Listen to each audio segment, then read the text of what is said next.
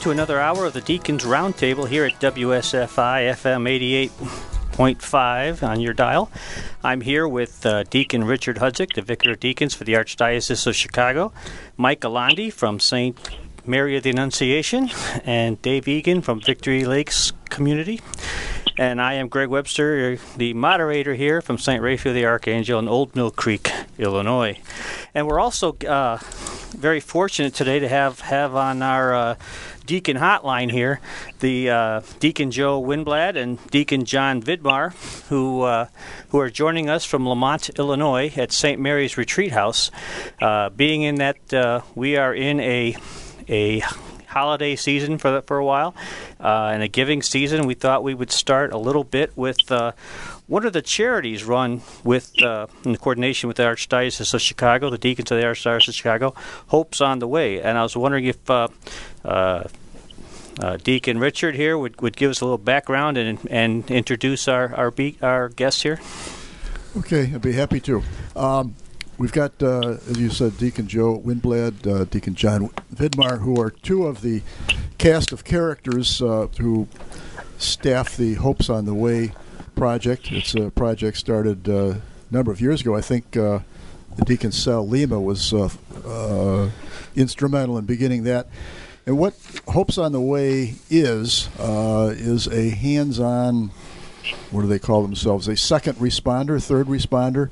Said after second the responder. second yeah. responder, um, uh, that after the initial disaster of uh, hurricane or flood or uh, other kind of disaster, the uh, Hopes on the Way uh, responds through uh, rehabilitation, repair, or the latest project is the the buckets of hope, which is a really novel idea. And I'll, I'll defer to Joe and to John to talk about that. But uh, we're very proud of them.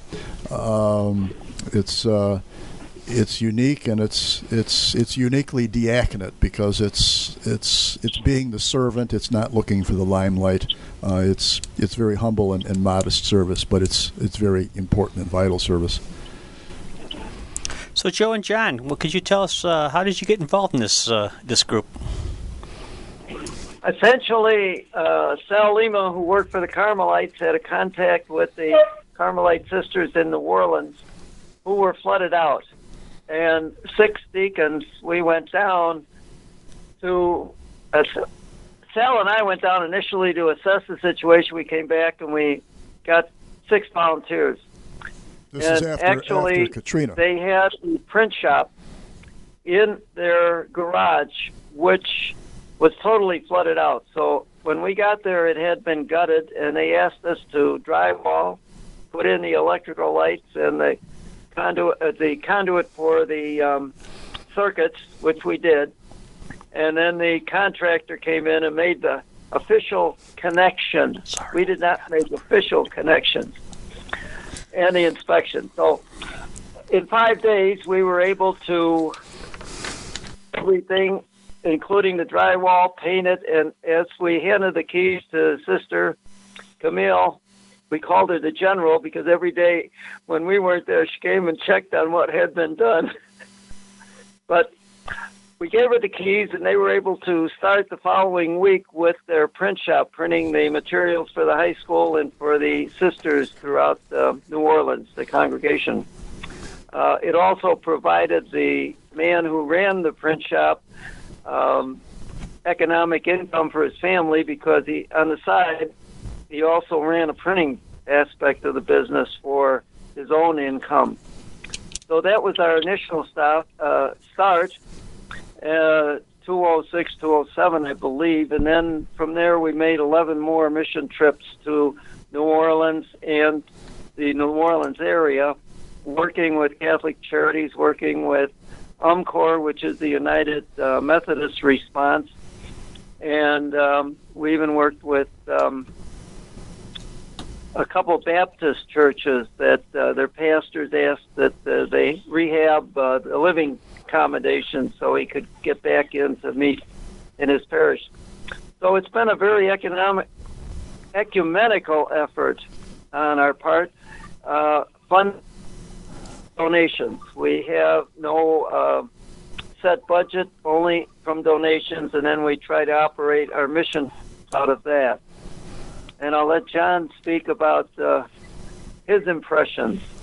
Well, before Yeah, before we get that, before we go there, if Go you ahead. will, um, what are some of the other locations you've gone to? I know you've gone to Missouri, you've gone to New Jersey. Where else? What are some of the places that, that Hopes on the Way has has taken that your uh, missionary work, for last of a, lack of a better term, your charity work too? Well, yeah, the the mission trips were primarily to New Orleans and Louisiana area, but also Alabama, um, New uh, uh, New Jersey was a trip, and uh, the last one in Illinois was Washington, where we built uh, sheds for the people who had um, homes destroyed, and they were in the process of rebuilding, but they were on site and they had no place to accommodate tools or anything that they might want to have there.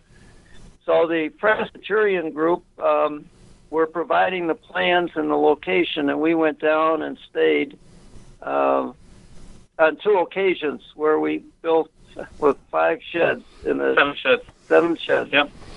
Yeah. The let me. Dick said something which was very interesting. He, he called us a cast of characters, and it's true. We we cast our our nets very broadly. This is not just a diaconate ministry. It's diaconate led, but very much. Uh, it is present is the presence of laity, and so about half the people when we go to job sites are lay people that that we recruited from around the archdiocese. So that's one point that's critical to understand. This is not just deacons getting involved with the laity to do things which are of service. Uh, but the second thing is that Cardinal George, back about five, six years ago, came to us and he said, you know, there are disasters within the archdiocese. You don't have to go outside the, the limits of the archdiocese to find places of need where there's ministry where people don't have money to fix things. And so we've been very actively involved in a number of charities which are critical parts of not just Catholic charities, but other ministries within the archdiocese including some of the religious orders. And we've taken on major rebuilding tasks there as well. And how, how do these orders and ministries? How do they find you to request uh, your services? Uh, three of them are are things that we've actively supported. One of them is, uh, is a, a very critical mission of Bishop Perry, and that's Zacchaeus House. You know, for years we've been involved in rebuilding this this house, which is a halfway house for men who have been released from jail or which who are homeless. The uh, second ministry that we've been involved in very heavily is is Emmaus Ministries, which is one of our own men, John Green, back what about 15 years ago, Joe. 15, yeah. Yeah, he started an outreach program to gay prostitutes, and so what we've done is helped rebuild and build uh, counseling centers. So they've purchased buildings, and we've gone in there and helped uh, remodel them to make them appropriate for counseling. And the third third ministry is something which is uh, Aid for Women, which is tangentially connected to Catholic charities, but for some legal reasons operates on its own. Um, we managed to get a hold of them through actually our vicar. Um, Vic Hudzik sat on their board for quite a while, and he got us involved in helping rebuild one of their current ministry centers. And I was on the board because it was founded uh, decades ago by one of our Chicago deacons. And you guys also did some work at Stritch for a while too, didn't they? Correct. Yes, we have. So, We're still doing work at Stritch. so you, it sounds like you have a, a pretty good crew. Are you using the same group of guys? Are you recruiting new guys, or uh, how, how's that work? Yeah, a lot of times it depends on, on the skills that are needed.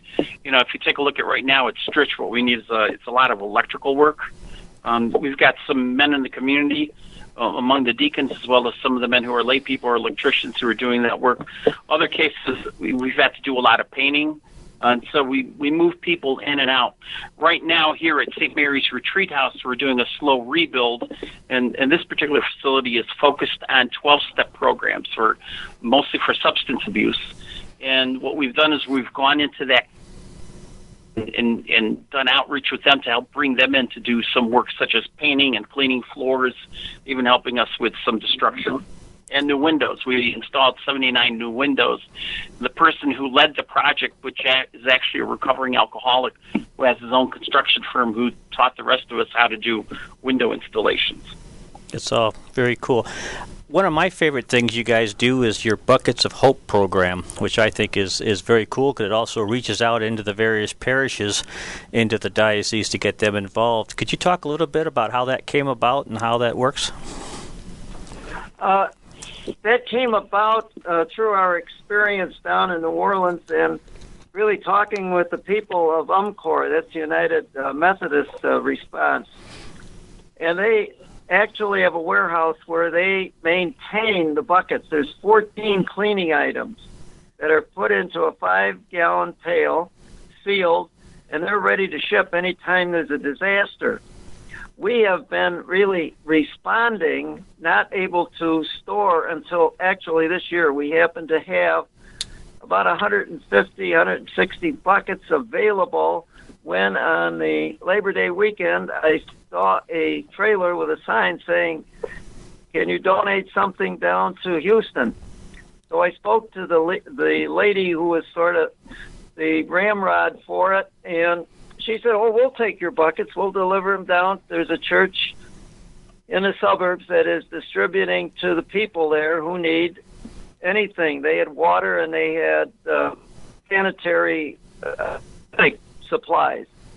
So we actually came back and two of her relatives came with their hands and they loaded up the 160 buckets. I think was the total number we got, and they shipped that down afterwards, I was able to contact Catholic Charities, and um, we sent another 200 buckets to Catholic Charities in Houston, their main warehouse.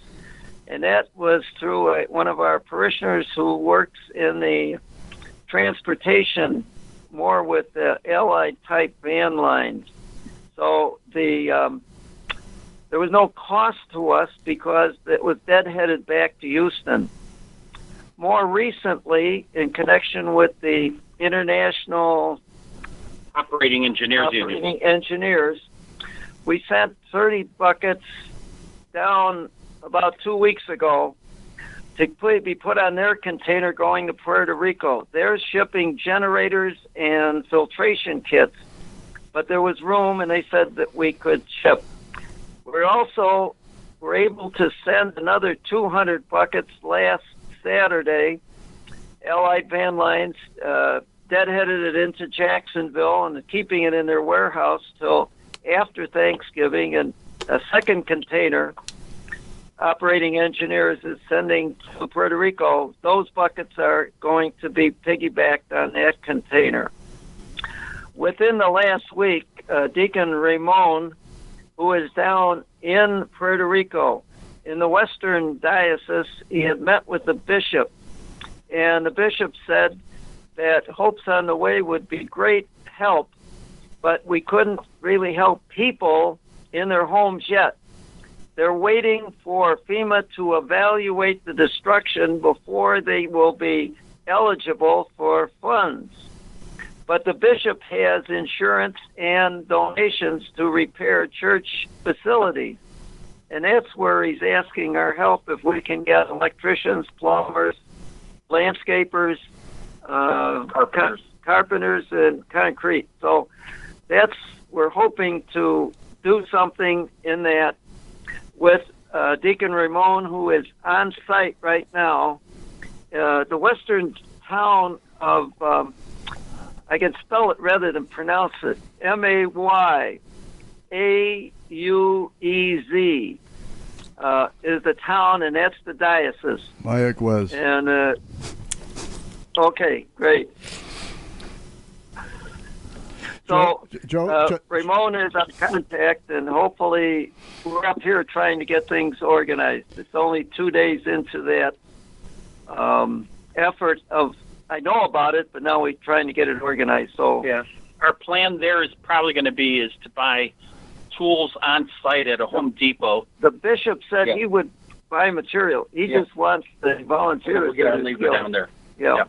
Joe or John, on It this, looks like let me it looks like to get. Dick's going to ask a question. Oh, I'm sorry. Go ahead. let me just let me ask a naive question about uh, about the buckets of hope that'll give you uh, an opportunity to explain. But the buckets of hope that's different from what you're talking about with uh, Puerto Rico. uh, in large part. But those are actual cleaning supplies, sponges, sponges, uh, Lysol, uh, detergents. Oh, So, Yes. so that's that's very practical stuff. And, a question that occurred to me when I first heard about this several years ago is, well, what's what's the point? Doesn't uh, I mean, doesn't home insurance provide this, or doesn't the government give this to these folks? Why?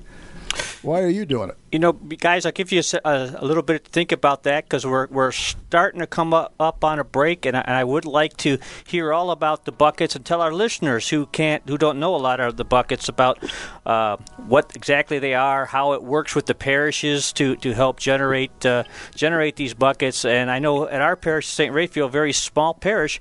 Um, people were really interested in helping with the buckets. They thought it was a, a, great idea and it was a great way to get people involved. So, after our break, if you guys can stay on our Deacon hotline here, and uh, we could, we'd like to ask you a few more questions about that if that works for you.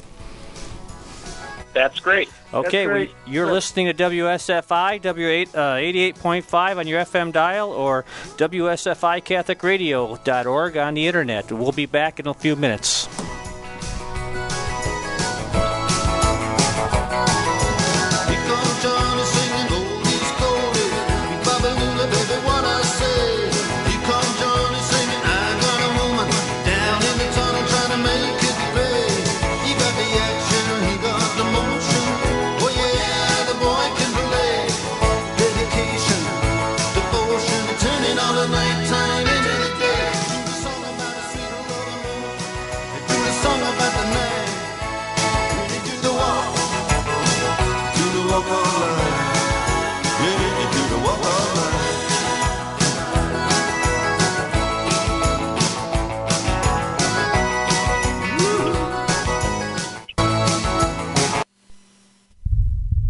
People in this country are hungry. Millions of people in this country don't have a home. Millions of people in this country don't have life saving medicine. They don't have these common necessities simply because they are poor. For nearly 175 years, the Society of St. Vincent de Paul has been helping people in need, one person at a time. And now you have a new way to assist those in need the Society's National Vehicle Donation Program. The proceeds from the car or truck you donate will be used to buy food, shelter, and medicine for millions and help pay for a wide range of programs, including care for the elderly and employment services. Your donated car or truck may even be used as much needed transportation so people can work and support their families. Best of all, your contribution is tied directly to your area, helping someone in your city, your neighborhood, maybe even someone you know. Want to make a difference? Call 800 322 8284. Hello, I'm Bill Wennington from the Church of St. Mary's and the Chicago Bulls. I, I believe Catholic radio is important for all of us out there listening to help us through days when maybe our faith is being challenged by many different obstacles that are put in our way. And it's a chance to reflect and just think and hear stories from other people that maybe are going through the exact same issues that we are going through and how they have struggled and how they are getting through their problems today. WSFI 88.5 FM Catholic Radio is committed to bringing quality Catholic programs to our local community. We only can do that with your financial support. Take a moment now to donate online at WSFIRadio.org or mail your tax deductible donation to WSFI 88.5 FM Catholic Radio, P.O. Box 885, Libertyville, Illinois 60048. That's WSFI 88.5 FM Catholic Radio, P.O. Box 885, Libertyville, Illinois 60048. Donations of any amount are greatly appreciated.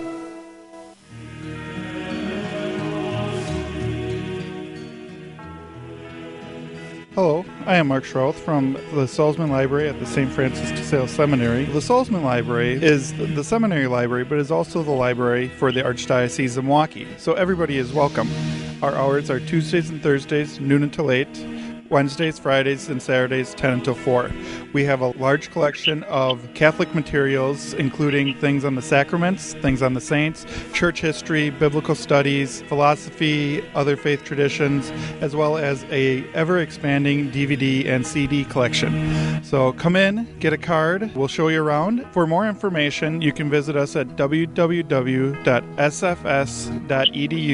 slash Salzmann, S-A-L-Z-M-A-N-N.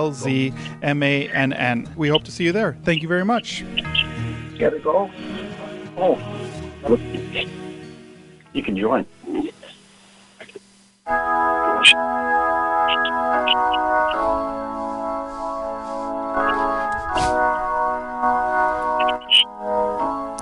And we're back on WSFI 88.5 FM on your radio dial. We're talking to Deacon John Vidmar and jo- Deacon Joe Winblad of uh, Hopes on the Way, a charity based out of Lemont, Illinois, and help, helped run by the Archdiocese, the deacons of the Archdiocese of Chicago. And we're talking bef- uh, before our break. We're talking about the Bu- Buckets of Hope program, which I think is just a really neat program. And I was wondering if you guys could uh, uh, talk about how the parishes are involved in this program and, and how it works because I think it's, uh, as I was saying, I know it's St. Raphael. A lot of people really thought it was a neat idea. We've reached out to uh, our fellow deacons uh, to try to get their parish organizations involved. And the idea is for them to take 25 or 50 buckets and then fill them. So give them a list of the 14 items that go into each bucket. And um, with in some parishes, what they've decided to do is come together and fill these in a common area. In other areas, other areas, what they've decided to do is go ahead and personally recruit people and say, "Here's a bucket. Here's 14 items. Come bring it back."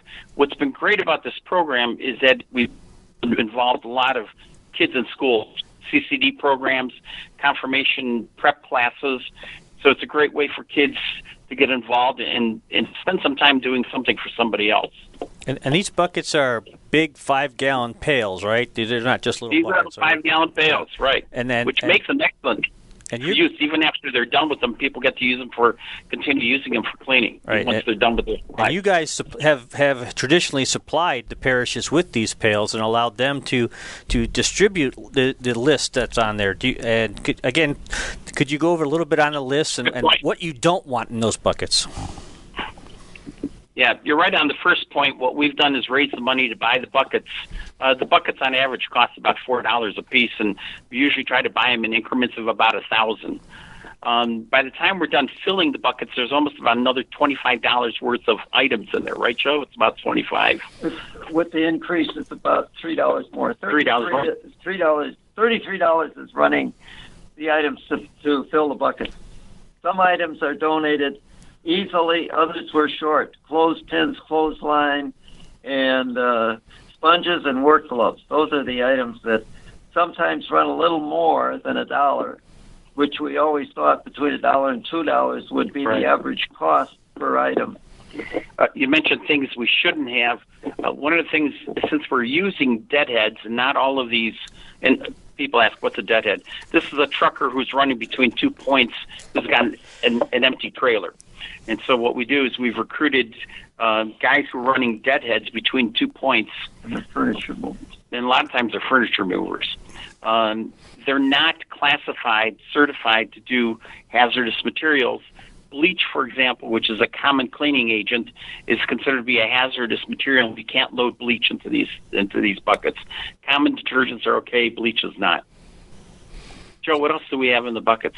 We've got gloves, we've got clothesline, we've got pins, we've got um, A scrub brush. scrub brush. They're all things that can be really easily picked up at Uh, your a Dollar large General. sponge. A large sponge, a scrub brush, uh, scouring pads, which are uh, four by uh, six. Um, So, Greg, you were asking a question.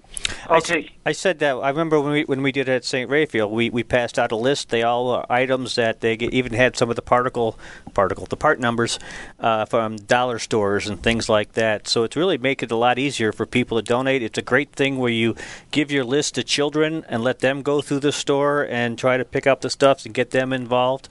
And uh, it's just it's just a neat idea, and, it, and it's things that in, in a crisis you don't think about. Uh, um, certainly, they need food and they need cash, but uh, they got a mess to clean up too. And this is something that uh, that that really helps out. It's uh, just a neat idea.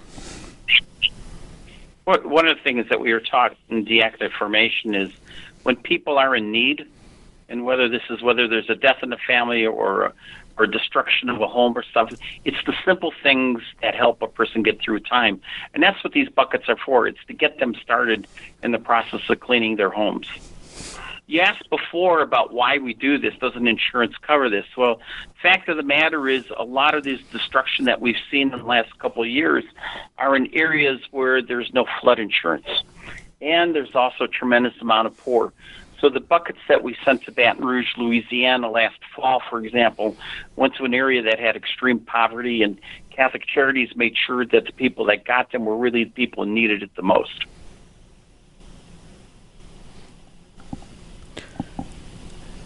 So, what would you guys say is your your biggest challenges right now when you when you're going to visit a site or you're sending a site? What's some of the we've heard some of the easy things that you do and some of the the, the aspects of supporting people. What are some of the challenges you guys face as as a uh, charity organization? That's an interesting question. If you take a look at um, a lot of times, it's the simple things. Uh, so we identify an area that needs help. The next thing we have to do is identify just if we're going to send six people down to work for a week, we've got to find a place to be able to board. Uh, we need to figure out how we're going to feed ourselves. The last thing we want to do is be a burden to people who are local. The third thing is that we also, uh, this has become kind of a more current issue is is insurance. We need to make sure that we're when we're down on a job site like that that we're covered with the appropriate insurance. On that uh, topic, Historically, we were able through UMCOR to pay ten dollars per day insurance for or ten dollars covered a volunteer for a week down in uh, under UMCOR's insurance. Thanks to Obamacare, that was no longer feasible. They no longer do it. So right now, our volunteers would not have uh, liability insurance. They have to rely on their own insurance, which we're very specific in explaining to them. But so they've got to sign a waiver then. Yeah, a waiver. Now, part of the history of Hopes on the Way and this topic of insurance is something that's uh, been uh, neuralgic, uh, to use a, a, word Cardinal George always used to use. Um, do you, do you recollect the, the history of that when in the early days of, of Hopes on the Way and its efforts to procure its own coverage? Yes, uh, one of the requirements uh, for um, from the archdiocese was we had to rent vehicles, so we always rent Hertz. Uh, um, right, rent vehicles. We rent vehicles, and the liability insurance is what is covered through the archdiocese presently. It was a letter to Cardinal George where we were uncertain whether we could get any insurance through the archdiocese, and the cardinal said he called up um, Sal one day and he said, uh, "This is the cardinal," and, and Sal thought someone was pulling his leg. He said, "What?" And this is Cardinal George. I read your letter, and you're going to have insurance. And the next day, the uh, director of the insurance made a call, and everything was straightened out. Yeah, I, I, I make mention, or I, I, ask that leading question to uh, situate the work of Hopes on the Way theologically. That it's it's very much, I think, as, as also as Dave Egan was suggesting, it's it's very much part of the diaconal identity. It's uh, it's not glorious, it's not uh, fame producing, but it's tangible uh, accompaniments and direct material relief to to those who are struggling, and that's that's very much uh, what a deacon ought to be doing. And I think that's why Cardinal George said. Uh, just effectively waved aside any uh, uh, bureaucratic opposition to uh, the insurance coverage. That if, if anybody should be doing this, deacons should be doing it. So go do it. And I, I you know, I think we can relish that uh, that endorsement that he gave of this project uh, a number of years ago. And I'd like to uh, actually take this time to talk to the WSFI listening audience out in our parishes here. We have parishes uh, in Milwaukee and in McHenry counties. We have them in Lake County. You don't have to be just in Chicagoland area to to, to run a Buckets of Hope drive.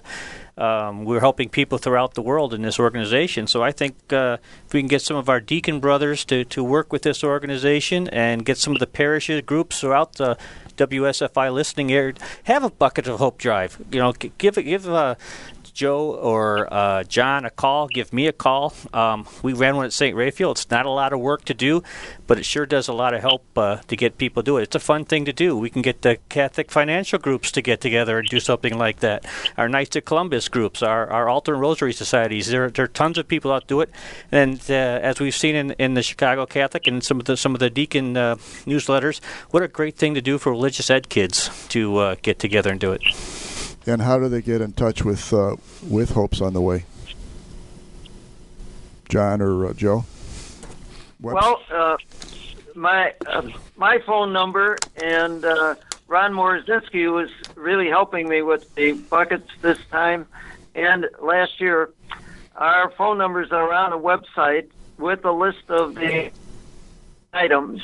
and what's that website? And uh, call to us, we can get the buckets distributed or delivered or hopefully picked up. The website is www.hopesontheway.org, and Hopes on the Way is all one word, no apostrophe. Hopes on the Way.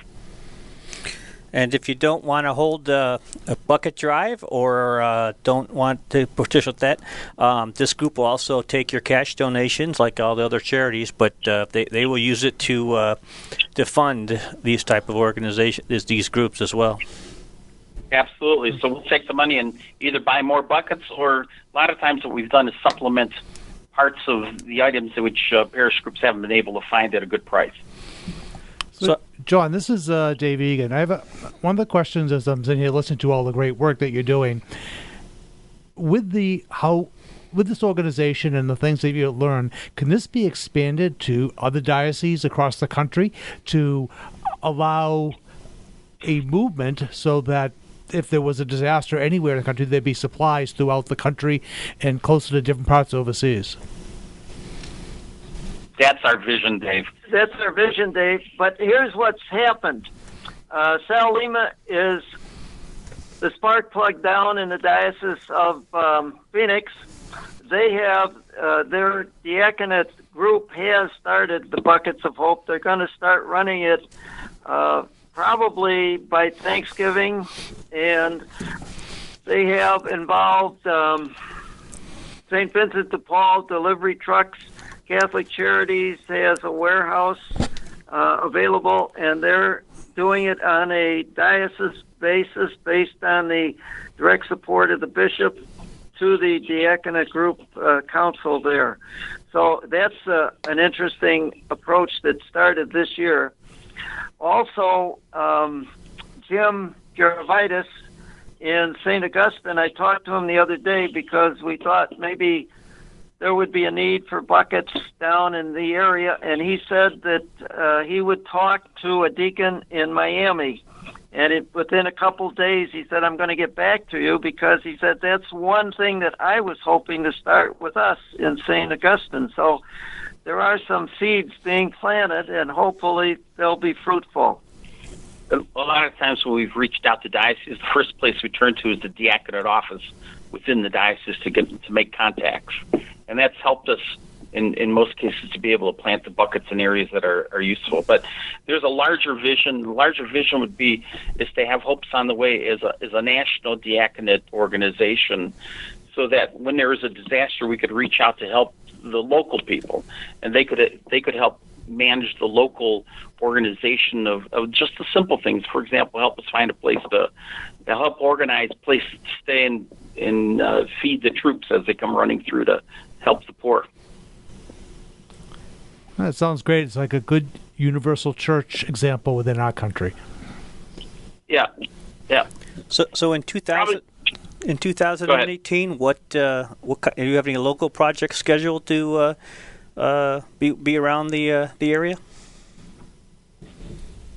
Well, presently, I think the focus is the greatest need is in Puerto Rico, Puerto Rico. and uh, Deacon Ramon plans to retire there in in March, so he'll be our contact on the ground, and I foresee that the bishop's request to rebuild the diocese facilities there might be our priority to encourage volunteers to participate. Well, I'm just talking about some of the local things. Local things where some local groups, if they have a weekend, they could come out to help out with. Oh, absolutely. Well, first of all, one of the reasons for using St. Mary's Retreat House as a focal point for Buckets of Hope is that we do need a lot of labor just doing things like stacking buckets and, and gathering them. And so th- that whole effort, would, we'd like to expand this out. We've relied very heavily on the five or six parishes that w- are within our cluster in the Lemont area to be able to just fill that particular need. The other thing is, is that we do have the other ongoing ministries uh, where there's always a need for aid for women in Zacchaeus House and Emmaus House, and so we encourage people to, if, if they've got the ability to volunteer, and you don't have to be uh, an electrician or a carpenter or a plumber because we'll help train you to do things. Uh, Oh, don't say your- that. My wife will send me down there for training. yeah. Yeah. Another thought is that uh, we've averaged each year to have between eight and ten parishes respond with buckets of hope. Many through the uh, school or the religious education program uh, get the children involved and see this as a very positive effort, and they're willing to help. So over over the years, I would say we get um, an average of about seven to ten parishes participating actively. Not necessarily the same parishes each year, but a few have consistently each year seen this as very beneficial. Saint Stephen, the deacon and martyr, has um, has no school, but they have a religious ed program with about 1,600 students. This year, they filled 30 buckets. That's very so, oh, that that was the most encouraging thing. That's Joe Stelkup, and okay. Well, we're coming. We're coming up on a, another break here. I'd like to thank Deacon Joe and Deacon John and the Hopes on the Way program. You can visit their website at hopes hopesontheway.org. Uh, dot org. and uh, come on, WSFI uh, listeners, let's let's go out there and give these guys a hand. They're doing some great stuff internationally, and, and let's show them that uh, we're here to help, especially in this holiday season. So, Deacon Joe and uh, Deacon John, we'd like to wish you the best of the holiday season, and uh, thank you for joining us today. All right. Thank, Thank you. It's been a pleasure. It's been a pleasure. And we'll be right back.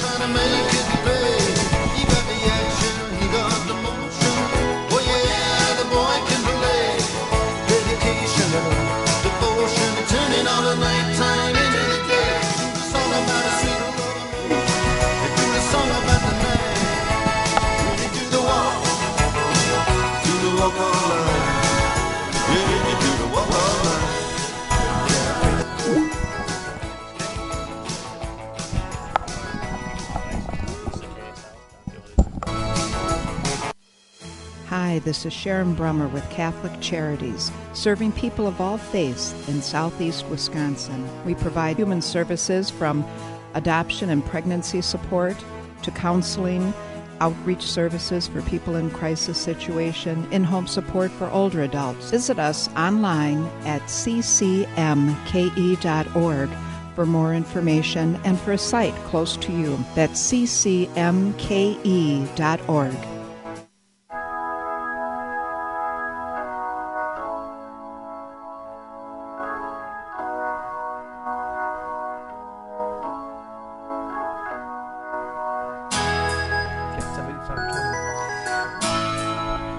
And we're back on the Deacons Roundtable at WSFI, FFM, FFFM, FM 88.5 on your FM dial, or tuned in radio, or however you're, you're uh, listening to us now. We thank you for joining us. Again, this is Greg Webster from St. Raphael, Dave Egan from Victory Lakes Senior Community, Deacon Richard Hudzik from the Archdiocese of Chicago, our, our uh, vicar, and Mike Galandi from uh, St. Mary of the Annunciation, who's going to bring us up to date a little bit on. Uh, I always say this wrong, so I'm not going to say it. So you say it, Mike, and, and introduce us to this wonderful Christmas uh, Advent uh, program that we have in the area. Magandang pagbati sa inyong lahat. Ito po ang inyong deacon, Mike Alandi, ng St. Mary of the Annunciation. Pag-uusapan natin, alam po nyo, hindi nila ako naintindihan, ang simbang gabi. I just told everybody uh, welcome and hello. We'll talk about Simbang Gabi. Okay, remember two words Simba Simba. is mass. Gabi is at night. Okay, so it's night mass. It's also in The Lion King. That's right. the accent is on the second syllable. Okay. if for the second word gabi, you do it on the first syllable, it means a root crop like a potato. Okay. So you must remember to say simbang gabi. You know, I'm a chemist. I'm used to only two letters. That's all we get for describing 103 things I work with. So you're going a little bit too t- detailed for me, but I'm sure our lead- listening audience appreciates uh, the grammar lesson here. So uh, tell us a little bit about this uh, this organization. How did it start, or what what's going on in these, with, with this? I've, I've been thinking how to describe it. Okay. And one of the ways I could approach this is you look at the tapestry, and the Simbang Gabi is just one major thread. There's a whole Filipino culture around it. Uh, it starts, of course, with the Spanish. The Spanish colonized the Philippines for some 300 plus years. In fact, to be accurate, maybe about 455 years. It started in 1521. You may be familiar with Magellan, okay? And then you may be familiar, he got killed in the islands, okay? But they did baptize in 1521 a whole village of people. And they left the icon of the infant Jesus in that island. Then 45 years later, Miguel de Legazpi came back. And that's when the formal sort of effort to make the Philippines Catholic started. Okay. And the Spanish passed on all these traditions. And the Simbang Gabi is really not one mass, but it is a series of nine masses. It's a novena. It's a Thanksgiving. Remember, the Philippines is an archipelago. They always say 7,000 islands, but 50 big, huge islands you can live in. And we get a lot of storms, we have a lot of problems. And Christmas is a good time to give Thanksgiving. And at the same time, because it's a novena, people come up with a supplication that if I can attend all nine, okay, that's the thinking, I can attend all nine masses, okay, then the Lord may give me a particular wish I may have. However, the way we practice it here in in Chicago and the nearby areas is we don't have the masses in one church. We spread them out, okay, towards several churches. For example, on December 15, okay, and the Simbang Gabi runs from December 15 to the 23rd to make it nine days. On December 15, you will have the Immaculate Conception Church, Our Lady Mother of the Church, Our Lady of Lourdes Church, St. Damien, St. Hubert, etc. So these are all throughout the Archdiocese. All in the Archdiocese. And right now, I have the list in front of me. I failed to count it, but I'm really amazed at the number of churches participating here. Okay, excellent, excellent uh, number. So wait, you, you- there's nine. You said there's nine days, and if, so do we have multiple sambangabis going on in the diocese that that are coordinated or somehow? Because you said all these parishes are more than nine here. We The started Jehovah Witness thing, six sixty six thing going on here. In the beginning, it wasn't coordinated, and people were doing it uh, on their own schedule. But through the Asian Catholic Initiative Office, we now have a real good schedule for the nine days. And there could be 30 or 40 churches participating. Okay. And ask me questions. Ask me questions about Simbang Gabi. Well, one of the things that I um, know slightly from neighbors is that there's usually a big feast, a, a feast of thanksgiving and joy that is usually taking place after each of the masses. Could you sort of expound upon that? Yeah. One of the things you may not know is one of the longest Christmas celebration is in the Philippines. We start in September, the ber months, and we finish by maybe third week of January. Okay. And then remember, in the nine days in the novena, we are allowed to sing Christmas carols and the Gloria, and the vestments are white. But think about it, it's Advent. Should be purple. We should be restrained. But during the masses of the Simbang Gabi, no, it's supposed to be already Christmas. We're celebrating the coming of Jesus and venerating Blessed Virgin Mary. So, I, I, I have a couple questions. Um, what are these done in English or Tagalog or both? I would prefer, okay, that portions of it would always be in Filipino, with uh, with English translations, because there is a difference in taste. It's like if you're used to this, if you say good morning in English and you say magandang umaga in my language, there is a difference. And it's good to remind, especially the Filipino audience, of their heritage by putting in some of the Filipino or Tagalog uh, words. Is, are those equi- are those synonymous, Filipino and Tagalog? Okay, uh, Fili- when we say Filipino, it's the it means Tagalog as a national language. Yes, synonymous. Yes. Is the this is sort of a social science uh, quiz for you, but is the when you say Filipino, is that is that a, a monolithic uh, culture that's that's come to the United States, or are there different flavors, if you will, of, of, of Filipino culture that we might find in Chicago? Well, that's a good, very good question. There are 110 different dialects. And if you jump from one island to the next, it's not guaranteed you would understand them. Mm-hmm. When I would travel, I'd use English by the time I get to the other island just to get my cab to get me to the hotel. Okay. So, with those linguistic differences, are differences in cuisine, a little differences in the way they deal with uh, with their families or, or certain values. But because Spanish, okay, the Spanish friars were so were so vigilant in teaching us the Catholic faith, that made us, in a sense, monolithic. Okay, very much so. So when you say Simbang Gabi, whether he speaks the 110th language or the first language, they know what it means.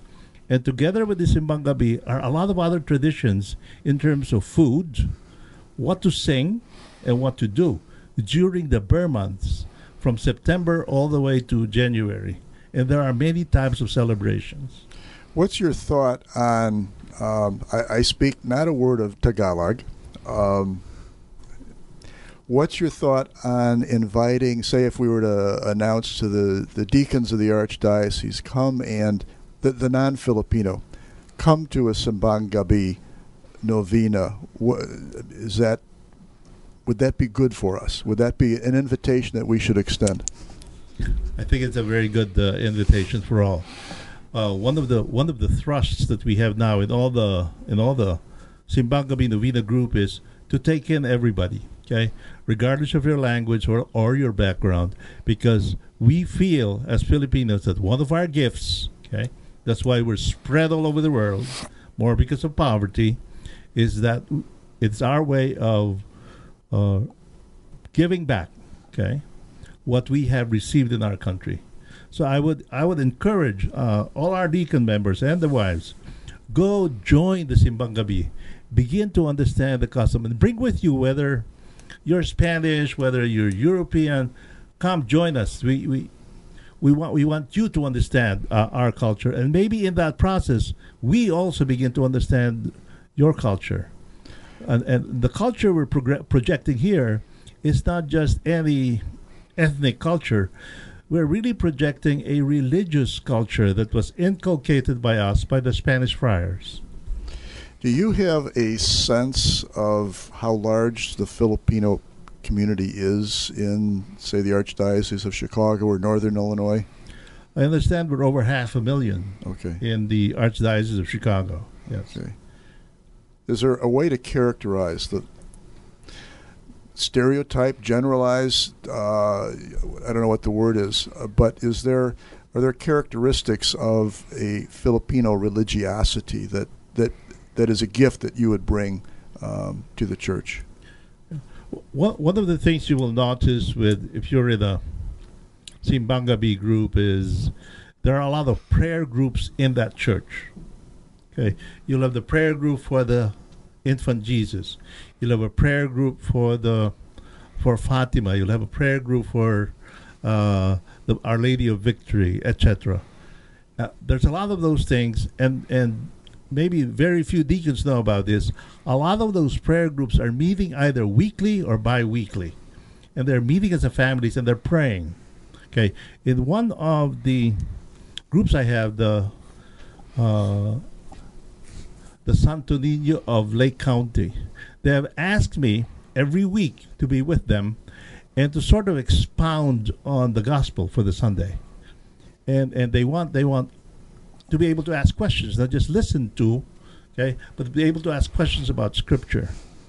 And that seems to be characteristics of a lot of groups. Okay.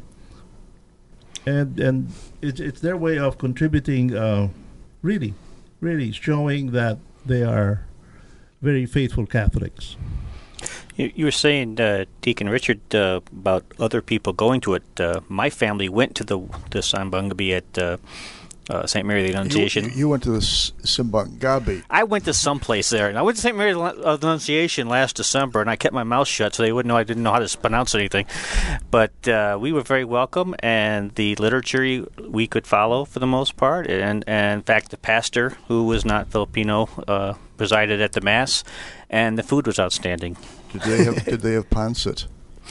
Yeah, pancit is part of the tradition. I've got. I'll be there.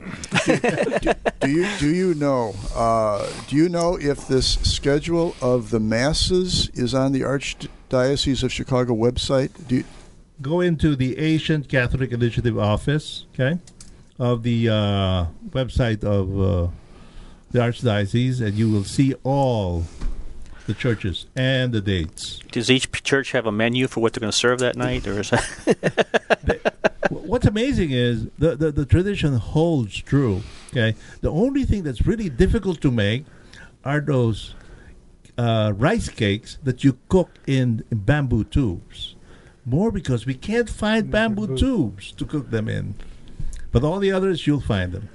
As far as uh, inviting people to the the novena, that I know that at least in the parishes in the northern area of Lake County, a lot of the uh, bulletins will list where the masses are being held throughout. So they they're very people are very inviting and welcoming to all of these, and so it's just a matter of putting forth the effort to do that to go to them. Do they go cross diocese? Will you list some of the? Pro- I mean, other programs do you coordinate at all with the McHenry County or uh, Southern Milwaukee? Right now, the Asian Catholic Initiative Office is seems to be limited to uh, Chicago and Lake County. We still have to expand it to other areas. That, just just uh, one more word. I googled okay where Simbang Gabi is happening in the world about ten years ago. Okay, and I found them all over the world. And to me, I said, "Boy, that's the Holy Spirit at work." Okay. I found them in London. I found them in Africa. I found them in, in the Middle East. I said, the Middle East? Yes. well, you've got lots of uh, folks working in, in the Middle East, right? Yeah. Yeah. So God, in His wisdom, has used poverty, okay, to spread the word of God. Are there particular dishes that are uh, more traditional for? Hey, it's you know, it's we mean? It's food. It's important. There's that are uh, Welcome, welcome that time to the of year. Diaconate Food Show. Bi- Bibingka is one. Okay. See, see, see. Yeah, That's rice flour sprinkled with uh, brown sugar. The one I said was in bamboo shoots is called puto bumbong. And then we drink it with tea, ginger tea, salabat, and with chocolate, thick, real thick Spanish chocolate. And of course, you have your noodles. Angela's coming already. I can see her go back there. She's she's ready. and and the families pride themselves in making these things. Okay?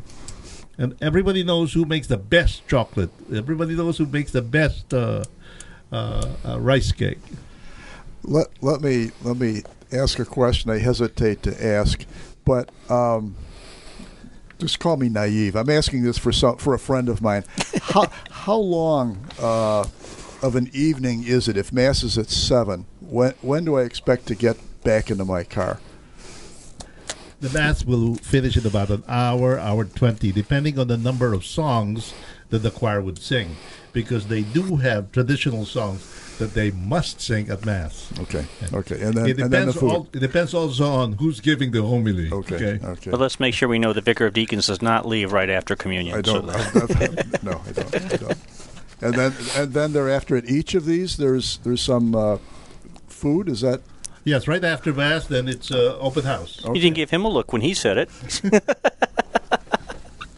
well, that's very cool, Mike. Uh, again, we uh, certainly encourage people to go and visit the the celebration, which I'm not going to say again. and uh, it is very cool. It's family oriented. It's throughout the archdiocese. We hope it's also in Milwaukee and and uh, the other listening areas of of WSFI. And uh, again, could you repeat the website that uh, people can go to find out more about it? It's the uh, Asian Catholic Initiative Office. Okay. Well, let's do a very fast closing prayer. Pray up. In the the Father, Son, Holy Spirit. Amen. Thanks, God, for all the gifts you've given us, especially as we celebrate our friends and family over the holiday season. And let us find you in each of them and give us the wisdom, patience to be able to do that. And we ask this through Christ our Lord. Amen. Amen. All Father, right, this is WSFI 88.5, ending another Deacons uh, Roundtable here. Thank you for listening.